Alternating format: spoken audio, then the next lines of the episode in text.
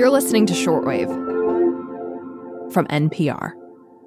When Dr. Danielle Reed was a kid, she conducted her own little experiments with taste. I was very attracted to anything with like the tiniest hint of sweetness. And so I started by pulling the tender end of a grass shoot and putting that in my mouth and chewing on it. And it was sweet. So she started plucking the buds off of bushes and popping flowers into her mouth. And then, of course, I found the inevitable, which is that most things were bitter, right? And honestly, I ended up feeling perhaps a little unwell afterwards. And so that was a good lesson for me. So, a little uh, inadvertent botanist in training. Yes, well, it's certainly a taste scientist from the early days. Today, Danielle Reed is the Associate Director at the Monell Chemical Senses Center in Philadelphia, where she researches taste and smell.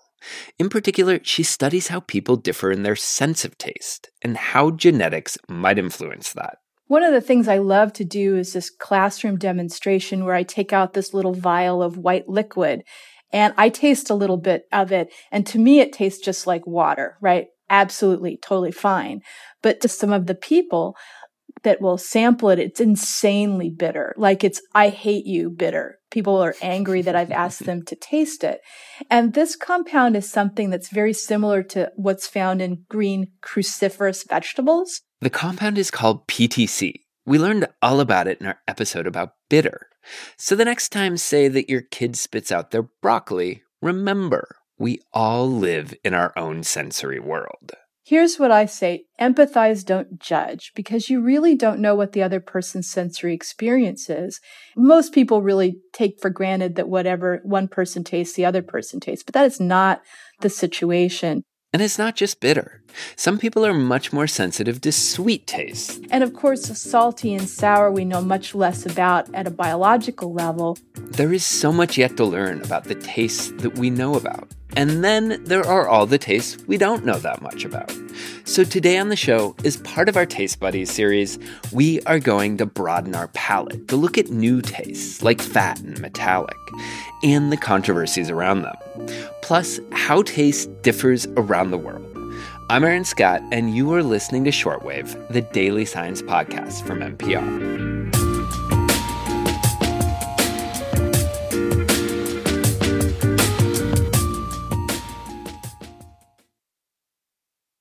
So I want to step back a little bit and just get your basic definition of taste. So my basic definition of taste is very much oriented to the receptors on the tongue.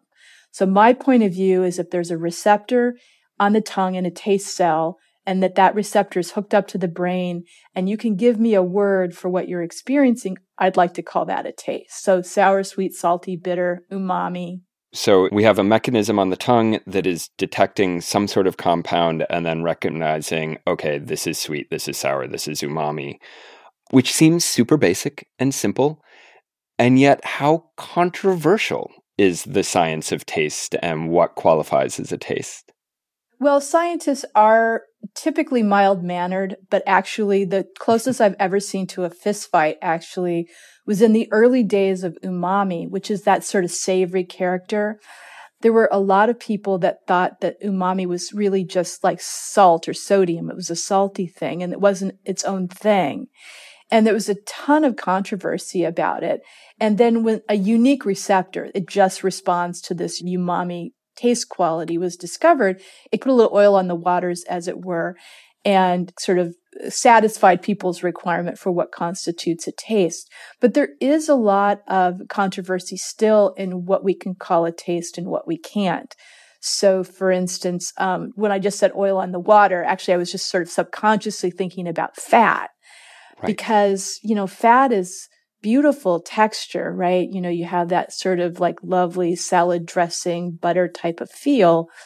But it seems like it's more than just a feeling that it might actually be a receptor or receptors on the tongue that help signal the presence of fat in the mouth. And that was the exact one I was going to ask about because it seems like a few years ago there were headlines about fat being the sixth taste, and they called it, uh, and I hope I'm pronouncing this correctly, oleogustus. Mm-hmm. Right. Oleogustus. Yes, scientists are not poets. That's what I'm going to say about that. It is an awkward word. There's not a lot that rhymes with oleogustus. No. Um, except maybe disgustus. Uh, but what happened there? I mean, is ha, has there been any sort of agreement? Yes. Yeah, so you were not far wrong when you made the joke about disgustus, because here's what we know. So fat itself is delicious, right? It's super, has a wonderful quality. But when you break fat into its components, so there's fatty acids on a glycerol backbone. So essentially there's two things that emerge when fat is broken down. The fatty acid part, um, that's what the receptors that we know respond to fatty acids. So those are uniformly not liked. They're scratchy, they're irritating, they don't smell good. And so we're sort of left with the receptor on the tongue that responds to this fatty acid doesn't give you a sensation of yummy, right? It gives you a sensation of disgustus, as you like to say. so we're still trying to understand, like, is there a unique receptor that responds to the whole fat molecule okay. and that gives the lovely feeling, you know, because that's what everybody wants. They want to understand that with the idea that you could trick that receptor into saying it's lovely when it has no calories. That's one of the uh, impetuses for this kind of work. And I mean, is it kind of like umami where it's going to be debated until we can find the biological receptor? Is that in our Western scientific mind the evidence that we need that something is real? Yes. Yeah, so what we like to do is we like to find the receptor and then remove it and show that the taste is not there anymore. That's kind of the minimum evidence that seems to satisfy everyone.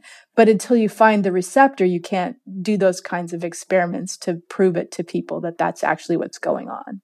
Along with fat, what are some of the other tastes that are controversial right now? Or what are the other things that scientists are debating? Two things are really important right now. One is this metallic taste and the metallic taste really comes up a lot, actually, at the minute, because some of the COVID medicines are super metallic And that is a very strange, some people say if you lick a penny, but it's actually more noxious than that, you know, but whether it's an actual taste or not, it probably is. Um, but that is really a hotbed issue at the moment because a lot of people are very put off from taking these antivirals because they really don't like what happens in their mouth when they do it. And then the other thing that's really interesting at the minute is calcium taste. Hmm. So when you think about calcium taste, you want it to taste like milk, right? That's what everybody goes to and thinks about. But actually, it's probably more of a minerally taste, but it seems like there are specialized receptors on the tongue that respond to it. And where do you come down on in your umpiring? Are calcium and metallic flavors? I think that metallic bitter is probably its own thing, and there's a very good candidate receptor for it. And with calcium, I think it probably also is a proper taste. Um, the, one of the problems with calcium, though, is is like when we put sugar in the mouth, we say sweet, right? Very straightforward. With calcium, there's more hemming and hawing. So I think there's still room to debate. Um, one that we didn't talk about is uh, kokumi. Yeah, so we've been studying kokumi, and when I've tried to get some of my colleagues to explain to me what kokumi is, they just smile and smack their lips and they just say delicious. And sometimes people say it's mom soup. You know, it's that sort of delicious mouth feely, full feeling we get from a very savory broth. And I've tried to study kokumi and I don't know if I'm blind to it. I can't detect it. I can't label it. I can't guess if it's there or not, but clearly other people can.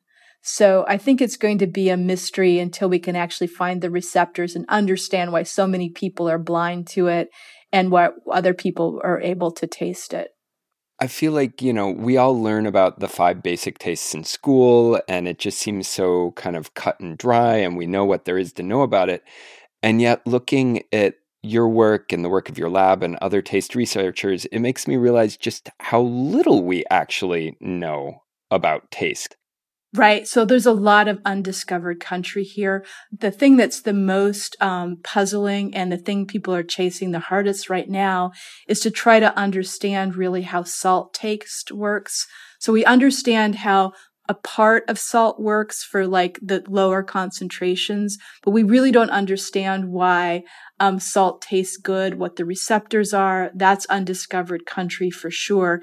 And there could be many different kinds of taste receptors that we're completely unaware of. And so one of the things we're doing now is looking at all the receptors in the taste cells and trying to figure out what their jobs are.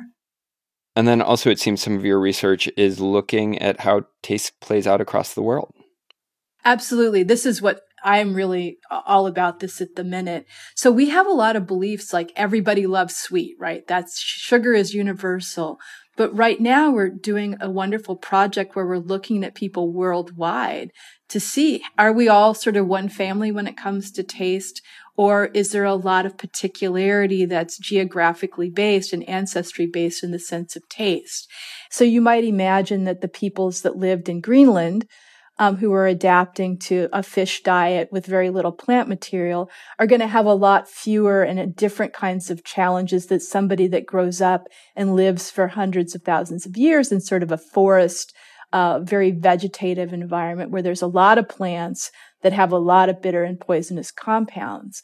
And so what we see is that some people, you know, due to their ancestry and the evolution of their bitter receptors are really tuned up to certain things to protect them.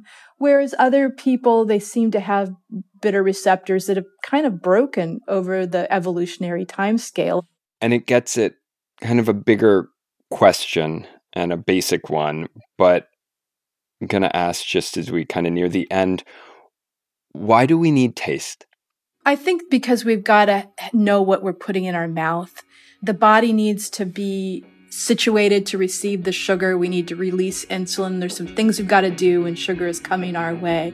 Likewise, there's things we've got to do when we're eating bitter things. Like we've got to be very careful when we're having a bitter thing that we're not overdoing it with salt, we really don't want to chug a gallon of salt water, right? We really need to be very judicious in how we do it. So that's sort of the, the protective, the safety issues. But also taste is really a, is the pleasure sense.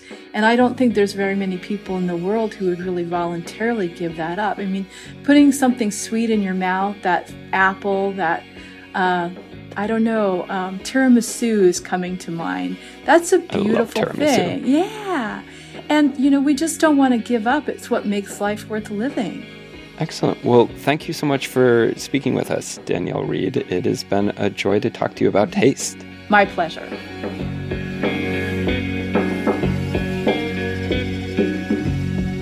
This episode was produced by Eva Tesfaye who is flying the shortwave nest out into the great wide world. Is it too much to say we're bereft? I don't think it's too much to say we are bereft. We are going to miss you, Eva, but we are going to be listening to everything you do. You know we are fans. Our editor was Giselle Grayson, who is also our senior supervising editor, fact checking by Margaret Cirino, and audio engineering by Hannah Gluvna. Andrea Kissack is the head of the science desk. Edith Chapin and Terence Samuel are the executive editors and vice presidents of news. And Nancy Barnes is our senior vice president of news. Thank you, as always, for listening to Shortwave, the daily science podcast from NPR.